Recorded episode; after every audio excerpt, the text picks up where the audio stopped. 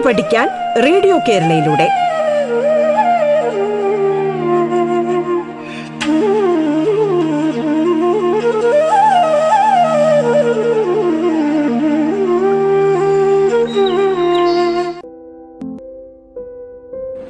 നമസ്കാരം.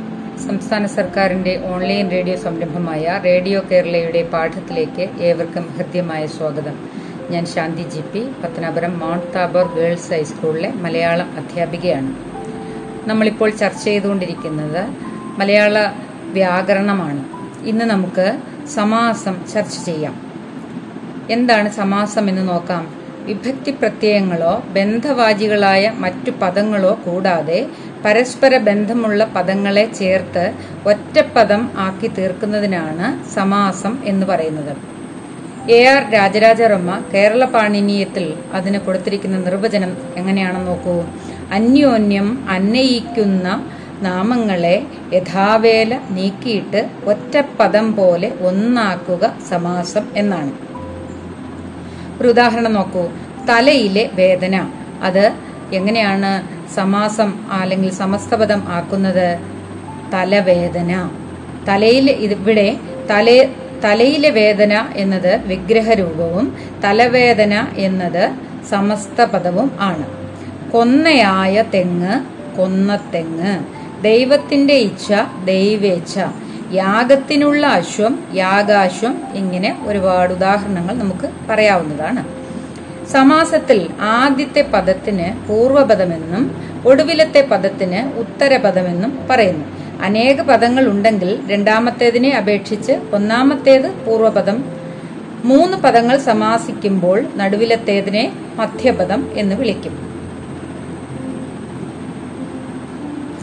ഒരു ഉദാഹരണം നോക്കൂ. രാജഗ്രഹം. ഇതിൽ രാജ എന്നത് പൂർവപദവും ഗൃഹം എന്നത് ഉത്തരപദവുമാണ്. രാജഗൃഹാന്തരം എന്നൊരു പദം കിട്ടിയാലോ? രാജ എന്നത് പൂർവപദം അന്തരം എന്നത് ഉത്തരപദം മധ്യമപദം ഗൃഹ ആണ്. സമാസത്തിലെ പദങ്ങളെ ഘടകപദങ്ങൾ എന്നാണ് പറയുന്നത്. സമാസിച്ച പദങ്ങൾക്ക് സമസ്ത പദമെന്നും സമാസിക്കാതെ നിൽക്കുന്ന പദങ്ങൾക്ക് വ്യത്യസ്ത പദം എന്നും പറയും. ഭാരതഭൂമി എന്ന വാക്കിലെ അത് സമസ്തപദമാണ് ഭാരതം എന്ന ഭൂമി വ്യത്യസ്ത പദം ആണ്. അതിനെ വ്യത്യസ്ത പദമെന്നോ അല്ലെങ്കിൽ വിഗ്രഹരൂപമെന്നോ പറയാറുണ്ട്.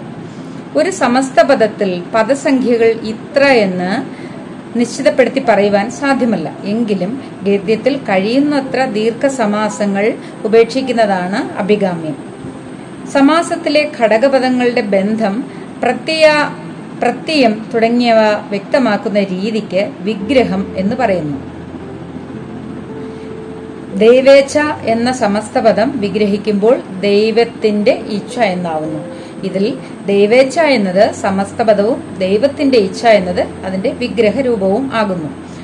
സമാസിച്ച ഘടകപദങ്ങൾ ഉപയോഗിച്ച് തന്നെ വിഗ്രഹിക്കാൻ സാധിക്കാത്ത സമസ്ത പദങ്ങൾക്ക് നിത്യസമാസം എന്ന് പറയാറുണ്ട്. ഘടകപദങ്ങൾ ഉപയോഗിച്ച് വിഗ്രഹിക്കാവുന്ന മറ്റ് സമാസങ്ങൾക്ക് അനിത്യസമാസം എന്ന് പറയും. നിത്യസമാസത്തിന് ചില ഉദാഹരണങ്ങൾ നോക്കൂ. പൈന്തേൻ. അനിത്യസമാസത്തിന് വെണ്ണകൃഷ്ണൻ. നിത്യസമാസത്തിന് മറ്റു ചില ഉദാഹരണങ്ങളാണ്. നന്മുത്ത് ചെമ്പരത്തി നന്മുഖം തുടങ്ങിയവ. അനിത്യസമാസത്തിന് മരഞ്ചാടി ഭാരതഭൂമി മധുരമൊഴി തുടങ്ങിയവയെല്ലാം പറയാവുന്നതാണ്. നിങ്ങൾ പാഠഭാഗങ്ങളിലൂടെ കടന്നു പോകുമ്പോൾ ഇത്തരത്തിൽ വിഗ്രഹിക്കാൻ പറ്റുന്നതും വിഗ്രഹിക്കാൻ പറ്റാത്തതുമായ പദങ്ങൾ ഒന്ന് ശ്രദ്ധിക്കുക. പൂർവപദത്തിലെ പ്രത്യയം ലോപിച്ചുണ്ടാകുന്നതിനെ ലുപ്തസമാസം എന്ന് പറയാറുണ്ട്. ഉദാഹരണം നോക്കൂ. മാൻകുട്ടി ഇഷ്ടതോഴി തലവേദന. പൂർവപദത്തിലെ പ്രത്യയം ലോപിക്കാത്തതിനെ അലുപ്ത സമാസം എന്ന് പറയും. കൂനിൽക്കുരു ഒമ്പർഗോൻ വനേശ്വരൻ താന്തോന്നി തുടങ്ങിയ ഉദാഹരണങ്ങൾ പറയാവുന്നതാണ്. നമുക്ക് സമാസങ്ങൾ എങ്ങനെയൊക്കെയാണ് അല്ലെങ്കിൽ വ്യത്യസ്ത രീതിയിലുള്ള സമാസങ്ങൾ ഏതൊക്കെയാണ് എന്നാണ് ഇനി പരിശോധിക്കേണ്ടത്. ആദ്യത്തേത് തൽപുരുഷ സമാസം. ഘടകപദങ്ങളിൽ ഉത്തരപദത്തിന് പ്രാധാന്യമുള്ളതിനെയാണ് തൽപുരുഷ സമാസം എന്ന് പറയുന്നത്. ഉദാഹരണം നോക്കൂ. രാമബാണം. എങ്ങനെയാണ് അത് വിഗ്രഹിക്കുക? രാമന്റെ ബാണം. ഇതിൽ ഏതിനാണ് പ്രാധാന്യം? ഇതിൽ പൂർവപദം രാമൻ ബാണം എന്നത് ഉത്തരപദം. അപ്പോൾ ഇവിടെ ഉത്തരപദത്തിന് അതായത് ബാണത്തിനാണ് പ്രാധാന്യമുള്ളത്. അതുകൊണ്ട് അതെന്തായി മാറി? തൽപുരുഷ സമാസം. കടലാന കടലിലെ ആന. അവിടെയും ഉത്തരപദത്തിനാണ് പ്രാധാന്യം. ഇനി തൽപുരുഷ സമാസം വരുന്ന ചില പദങ്ങൾ ഒന്ന് പറയാം. നിങ്ങൾ അതിന്റെ വിഗ്രഹരൂപം പറയണം. അവിടെ ഏത് പദത്തിനാണ് പ്രാധാന്യം എന്നത് കണ്ടെത്തുകയും വേണം. ബാണഗ്രഹം സൂര്യകിരണം സ്വർഗതുല്യം മരം വെട്ടൽ തുടങ്ങിയ പദങ്ങൾ ഘടകപദത്തിൽ പൂർവപദത്തിന്റെ വിഭക്തി അനുസരിച്ച് തൽപുരുഷൻ പല തരത്തിൽ വരും. നിർദ്ദേശിക തൽപുരുഷൻ പ്രതിഗ്രാഹികാ തൽപുരുഷൻ സംയോജിക തൽപുരുഷൻ ഉദ്ദേശിക തൽപുരുഷൻ പ്രയോജിക തൽപുരുഷൻ സംബന്ധിക തൽപുരുഷൻ ആധാരികാ തൽപുരുഷൻ എന്നിങ്ങനെ പോകുന്നു. നിങ്ങൾ അത്രയും വിശദമായിട്ട് അത് മനസ്സിലാക്കേണ്ട ആവശ്യം തൽക്കാലമില്ല. വലിയ ക്ലാസ്സുകളിൽ എത്തുമ്പോൾ പഠിച്ചാൽ മതി. രണ്ടാമത്തേതാണ് ബഹുവ്രീഹി സമാസം. വിഗ്രഹിക്കുമ്പോൾ ഘടകപദങ്ങൾക്കല്ലാതെ മറ്റൊരു പദത്തിന് പദത്തിന് പ്രാധാന്യം വരുന്ന സമാസമാണ് ബഹുവ്രീഹി സമാസം. ഉദാഹരണം നാൻമുഖൻ നാല് മുഖം ഉള്ളവൻ മുക്കണ്ണൻ മൂന്ന് കണ്ണുള്ളവൻ മതി മതിമുഖി മതിയെപ്പോലെ മുഖമുള്ളവൾ. ബഹുവ്രീഹി പല വിധത്തിലുണ്ട്. നിങ്ങൾ അത്രയും വിശദമായിട്ട് അത് പഠിക്കേണ്ട ആവശ്യമില്ലാത്തതുകൊണ്ട് തൽക്കാലം അത് പറയുന്നില്ല. അടുത്തത് ദ്വന്ദ്വ സമാസം ഘടകപദങ്ങൾക്ക് തുല്യ പ്രാധാന്യം ഉള്ളതിനെയാണ് ദ്വന്ദ്വ സമാസം എന്ന് പറയുന്നത്. രാപകലുകൾ ഗജതുരകങ്ങൾ കൈകാലുകൾ മൃഗപക്ഷികൾ എന്നിങ്ങനെ മാതാപിതാക്കൾ ഇങ്ങനെ ധാരാളം ഉദാഹരണങ്ങളുണ്ട്. ഇതിലെ പൂർവപദത്തിനും ഉത്തരപദത്തിനും സമപ്രാധാന്യമാണ് അതുകൊണ്ട് അതിനെ ദ്വന്ദ്വ സമാസം എന്ന് വിളിക്കുന്നു.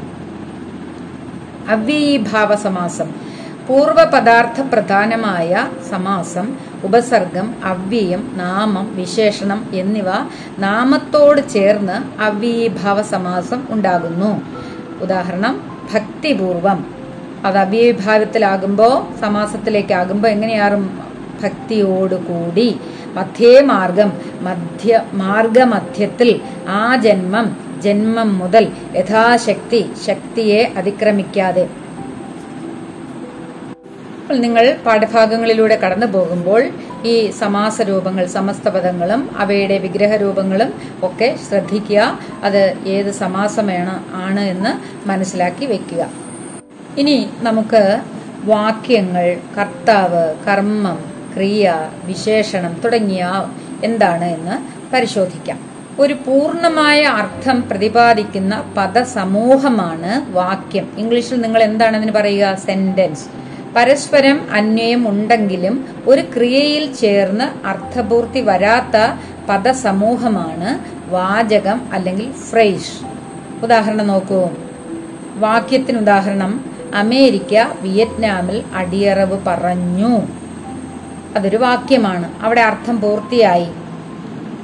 ഇനി വാചകത്തിന് ഒരു ഉദാഹരണം നോക്കൂ. രണ്ട് മൂന്ന് തരത്തിൽ അവിടെ നമുക്ക് അർത്ഥപൂർത്തി വന്നിട്ടില്ല അല്ലെ? അപ്പൊ ഇത്തരത്തിൽ വാക്യവും വാചകവും ഒക്കെ നിങ്ങൾ പഠിക്കുമ്പോൾ ശ്രദ്ധിച്ചു പോകുക ഒരു വാക്യത്തിൽ മുഖ്യമായിട്ട് രണ്ട് വിഭാഗം ഉണ്ടായിരിക്കും. അതിൽ ആദ്യത്തേതിനെ ആഖ്യ ഇംഗ്ലീഷിൽ അതിന് സബ്ജക്റ്റ് എന്ന് പറയും. രണ്ടാമത്തേതാണ് ആഖ്യാതം. അതിനെ ഇംഗ്ലീഷിൽ എന്താ പറയാ? പ്രെഡിക്കേറ്റ് നാം ഏതിനെപ്പറ്റി പറയുന്നുവോ അതാണ് ആഖ്യ. ആഖ്യയെ പറ്റി എന്തു പറയുന്നുവോ അതാണ് ആഖ്യാതം. ഉദാഹരണം നോക്കൂ. താമര. അത് ആഖ്യാണ് വിരിയുന്നു. അത് ആഖ്യാതമാണ്. അപ്പൊ താമര വിരിയുന്നു എന്ന് ഒരു വാചകം ലഭിച്ചാൽ അതിലെ ആഖ്യ ഏതാണ്? താമര. അതായത് ഏതിനെ പറ്റി പറയുന്നു. ഏതിനെ പറ്റിയാണ് പറഞ്ഞത്? താമരയെ പറ്റി താമരയെ പറ്റി എന്താണ് പറഞ്ഞത്? വിരിയുന്നു. അത് ആഖ്യാതം. രണ്ടാമത്തേത് ഒരു ഉദാഹരണം നോക്കൂ. ഗാന്ധിജി ഭാരതത്തിന്റെ രാഷ്ട്രപിതാവാകുന്നു. ഇവിടെ ആഖ്യ എന്താണ്? ഗാന്ധിജി ആഖ്യാതം ഭാരതത്തിന്റെ രാഷ്ട്രപിതാവാകുന്നു കൂടുതൽ ഉദാഹരണങ്ങൾ നിങ്ങൾ പാഠഭാഗങ്ങളിൽ നിന്ന് കണ്ടെത്തുക. ആഖ്യയും ആഖ്യാതവും ഒരു പദമോ ഒന്നിലധികം പദങ്ങളോ ചേർന്ന് വരാം. ഇനി നമുക്ക് കർത്താവ് കർമ്മം ക്രിയ എന്താ ഇവ എന്താണ് എന്ന് നോക്കാം. ഒരു പ്രവൃത്തി ചെയ്യുന്ന ആളോ വസ്തുവോ ആണ് കർത്താവ്. കർത്താവ് ചെയ്യുന്ന പ്രവൃത്തിയുടെ ഫലം അനുഭവിക്കുന്ന ആൾ അല്ലെങ്കിൽ വസ്തുവാണ് കർമ്മം. പ്രവൃത്തിയെ കുറിക്കുന്ന പദമാണ് ക്രിയ. ക്രിയയോട് ആര് എന്ത് എന്നീ ചോദ്യങ്ങൾ ചോദിച്ചാൽ കിട്ടുന്ന ഉത്തരം ആ ക്രിയയുടെ കർത്താവും. എന്തിനെ ആര് എന്ന് ചോദിച്ചാൽ കിട്ടുന്ന ഉത്തരം കർമ്മവും ആയിരിക്കും. ഉദാഹരണം നോക്കൂ. സൂര്യൻ ഉദിച്ചു. ഇവിടെ കർത്താവ് ആരാണ്? സൂര്യൻ. ക്രിയ എന്താണ്? ഉദിച്ചു. അവിടെ കർമ്മമില്ല. കർത്താവും ക്രിയയും മാത്രമേ ഉള്ളൂ. മറ്റൊരു ഉദാഹരണം നോക്കൂ. സിംഹം മാനിനെ കൊന്നു. കർത്താവ് സിംഹം കർമ്മം മാനിനെ ക്രിയ കൊന്നു. അവൻ പുസ്തകം വാങ്ങി. അവൻ കർത്താവ് പുസ്തകം കർമ്മം വാങ്ങി ക്രിയ. ഇങ്ങനെ നിങ്ങൾ പഠിക്കുന്ന പാഠഭാഗങ്ങളിൽ നിന്ന് കർത്താവ് കർമ്മം ക്രിയ ഇവയൊക്കെ ഒന്ന് വാചകങ്ങളിൽ വാക്യങ്ങളിൽ നിന്നൊന്ന് വേർതിരിക്കാൻ നോക്കുക.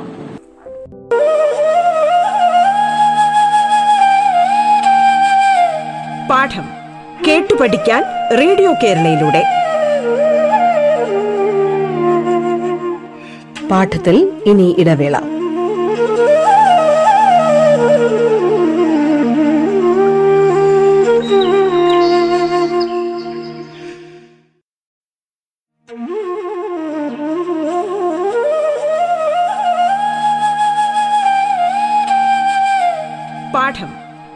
പഠിക്കാൻ റേഡിയോ കേരളയിലൂടെ.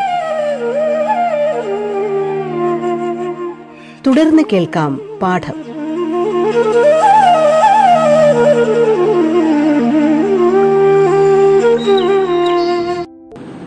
ഇനി ആഖ്യാതപൂരകം അഥവാ ക്രിയാപൂരകം എന്താണെന്ന് നോക്കാം. ചില ക്രിയയുടെ അർത്ഥപൂർത്തിക്ക് വേണ്ടി മറ്റൊരു പദം ക്രിയയോട് ചേർക്കേണ്ടി വരും. ഇങ്ങനെ ചേർക്കുന്ന പദങ്ങളാണ് ആഖ്യാതപൂരകം അല്ലെങ്കിൽ ക്രിയാപൂരകം. ഇംഗ്ലീഷിൽ നിങ്ങൾ ഇതിനെ കോംപ്ലിമെന്റ് ഓഫ് ദ പ്രെഡിക്കേറ്റ് എന്ന് പറയും. ആണ് അത്രേ ആകുന്നു ആയി ആകും എന്നിങ്ങനെയുള്ള ക്രിയകളുടെ പൂർത്തിക്ക് വേണ്ടിയാണ് ആഖ്യാതപൂരകം ഉപയോഗിക്കുന്നത്. ഉദാഹരണം നോക്കൂ നാരദൻ ഒരു മഹർഷിയാണ്. അവിടെ ആഖ്യ നാരദൻ ആഖ്യാതപൂരകം ഒരു മഹർഷി ആഖ്യാതം ആണ്. അയാൾ നീചൻ അത്രേ. പിതാവ് ചരിതാർത്ഥൻ ആയി. കഴുകൻ പക്ഷിയാകുന്നു. അവൻ മിടുക്കൻ ആകുന്നു. ഇനി ക്രിയാവിശേഷണവും ആഖ്യാതപൂരകവും.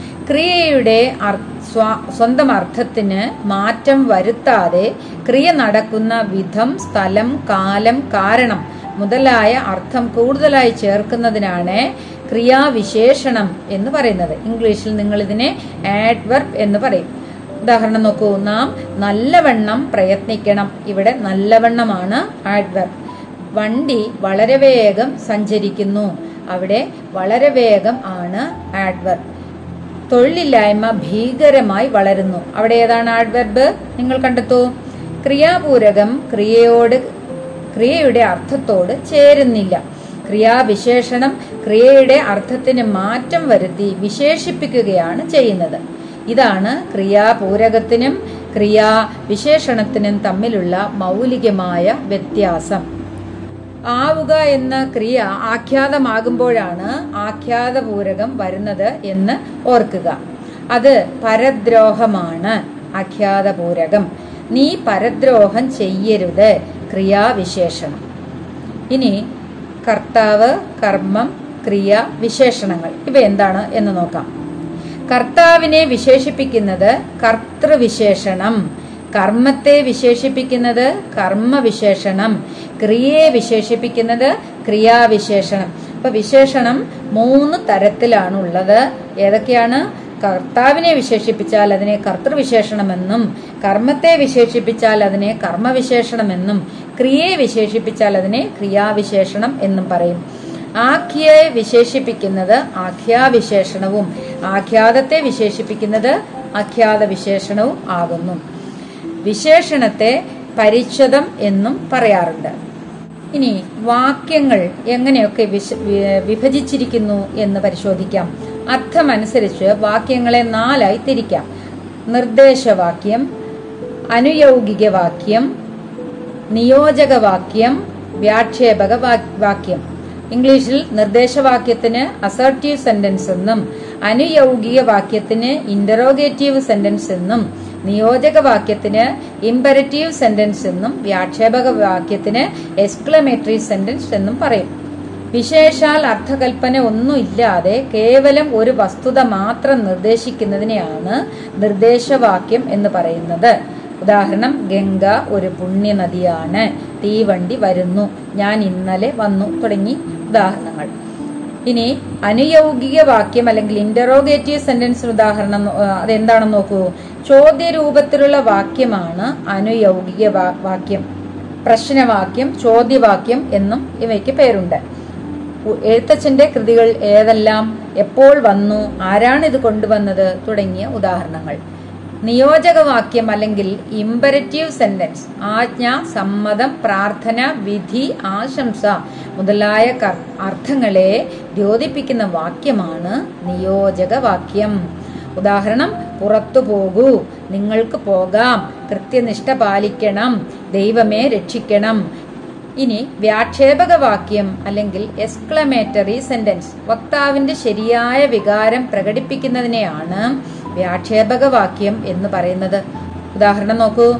കഷ്ടം എന്തൊരു പതനം. ശിവ ശിവ എന്തൊരു ചൂട്. നോക്കണേ കാലം പോയ പോക്ക്. നിങ്ങൾ പഠിക്കുന്ന പാഠഭാഗങ്ങളിൽ നിന്ന് ഈ വാക്യങ്ങൾക്കൊക്കെ ഉദാഹരണം ഒന്ന് കണ്ടെത്തുകയില്ലേ? അത് ഏത് വിഭാഗത്തിൽ വരുന്ന വരുന്നു എന്നൊന്ന് പട്ടികപ്പെടുത്തുക.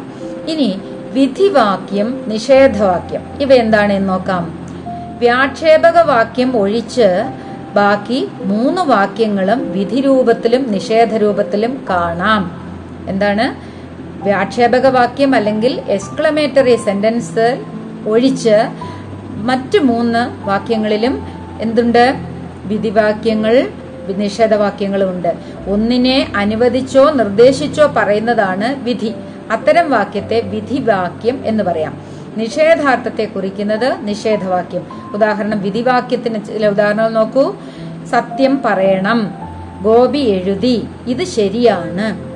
നിഷേധവാക്യത്തിന് പൊളി പറയരുത്. അല്ലെങ്കിൽ അസത്യം പറയരുത് അല്ലെങ്കിൽ കള്ളം പറയരുത്. ഗോപി എഴുതിയില്ല. ഇത് തെറ്റല്ല. രണ്ടു നിഷേധക ക്രിയകൾ ഒരുമിച്ച് ഒന്നിച്ചു ചേർത്താൽ വിധിവാക്യത്തിന്റെ അർത്ഥം കിട്ടും. മഴ ഇല്ലെന്നില്ല എന്ന് പറഞ്ഞാൽ എന്താണ്? മഴ ഉണ്ട്. ഒരു മൂന്നാം ലോക മഹായുദ്ധം ഉണ്ടായിക്കൂടെന്നില്ല. എന്താ അതിന്റെ അർത്ഥം? ഉണ്ടാകാം. ഇനി അംഗവാക്യം അങ്കിവാക്യം ഇവ എന്താണ് എന്ന് നോക്കൂ. അർത്ഥം പ്രമാണിച്ച് വാക്യങ്ങളെ തിരിച്ചതുപോലെ രൂപം പ്രമാണിച്ച് അംഗവാക്യമെന്നും അങ്കിവാക്യമെന്നും വാക്യങ്ങളെ രണ്ടായി തിരിക്കാം. ഒന്നിനും കീഴടങ്ങാതെ സ്വതന്ത്രമായി നിൽക്കുന്നതാണ് അങ്കിവാക്യം അല്ലെങ്കിൽ പ്രധാന വാക്യം. ഇംഗ്ലീഷിൽ നിങ്ങൾ ഇതിനെ പ്രിൻസിപ്പൽ ക്ലോസ് എന്ന് വിളിക്കും. അപ്പം ഒന്നിനും കീഴടങ്ങാതെ സ്വതന്ത്രമായി നിൽക്കുന്ന വാക്യത്തിനെ എന്ത് വിളിക്കും? അങ്കിവാക്യം അല്ലെങ്കിൽ പ്രധാന വാക്യം. അങ്കി പ്രധാനം. ഇത് ഇങ്ങനെ ഒന്ന് ഓർത്തു വെച്ചാൽ നിങ്ങൾക്ക് പെട്ടെന്നത് ഓർമ്മയിൽ വരും. ഒരു അങ്കിവാക്യത്തിന് അല്ലെങ്കിൽ പ്രധാന വാക്യത്തിന് കീഴടങ്ങി നിൽക്കുന്ന വാക്യം ആണ് അംഗവാക്യം അല്ലെങ്കിൽ അപ്രധാനം. അങ്കി പ്രധാനം അംഗം അപ്രധാനം എന്ന് ഓർത്തു വെച്ചാൽ നിങ്ങൾക്കത് പെട്ടെന്ന് ഓർമ്മയിൽ കൊണ്ടുവരാൻ സാധിക്കും. അപ്രധാന വാക്യത്തിന് നിങ്ങൾ ഇംഗ്ലീഷിൽ സബോർഡിനേറ്റ് ക്ലോസ് എന്ന് പഠിച്ചിട്ടുണ്ട്. ഉദാഹരണം നിങ്ങൾ വന്നാൽ ഞാൻ പുസ്തകം തരാം. ഇതിൽ അംഗവാക്യം എന്താണ്? നിങ്ങൾ വന്നാൽ. പുസ്തകം തരാം ഞാൻ പുസ്തകം തരാം. അതെന്താണ്? അങ്കിവാക്യം. അതായത് അതിൽ പ്രാധാന്യം അല്ലെങ്കിൽ പ്രധാനപ്പെട്ടത് ഞാൻ പുസ്തകം തരാം എന്നുള്ളതാണ്. നിങ്ങൾ വന്നാൽ എന്നുള്ളത് അപ്രധാനം. അംഗവാക്യത്തിലെ ക്രിയ പറ്റുവിനെയും അല്ലെങ്കിൽ അപൂർണ ക്രിയയും അങ്കിവാക്യത്തിലെ ക്രിയ മുറ്റുവിന അല്ലെങ്കിൽ പൂർണക്രിയയുമാണ് ഇംഗ്ലീഷിൽ പൂർണ പൂർണക്രിയകളാണ് വാക്യവിഭജനത്തിന് അടിസ്ഥാനം.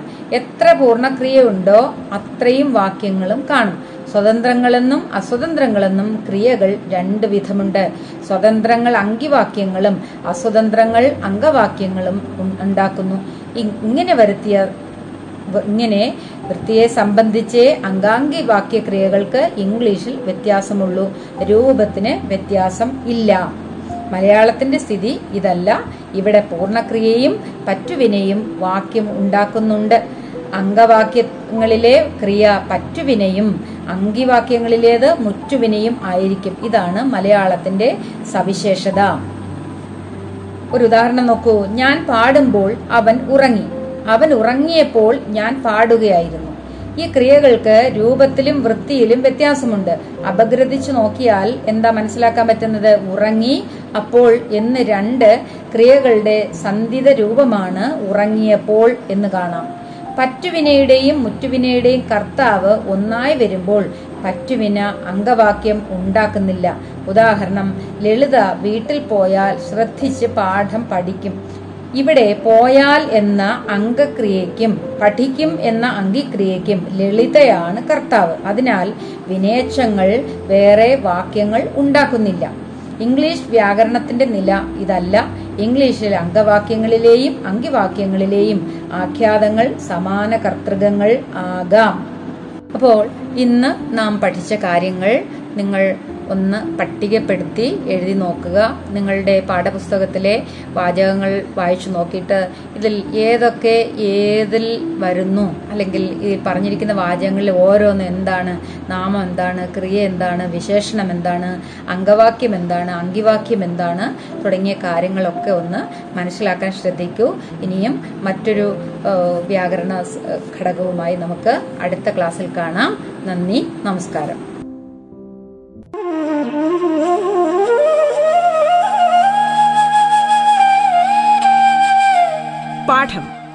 കേട്ടു പഠിക്കാൻ റേഡിയോ കേരളയിലൂടെ. പാഠത്തിന്റെ ഇന്നത്തെ അധ്യായം പൂർണമാകുന്നു. ഇനി അടുത്ത ദിവസം കേൾക്കാം. നമസ്കാരം.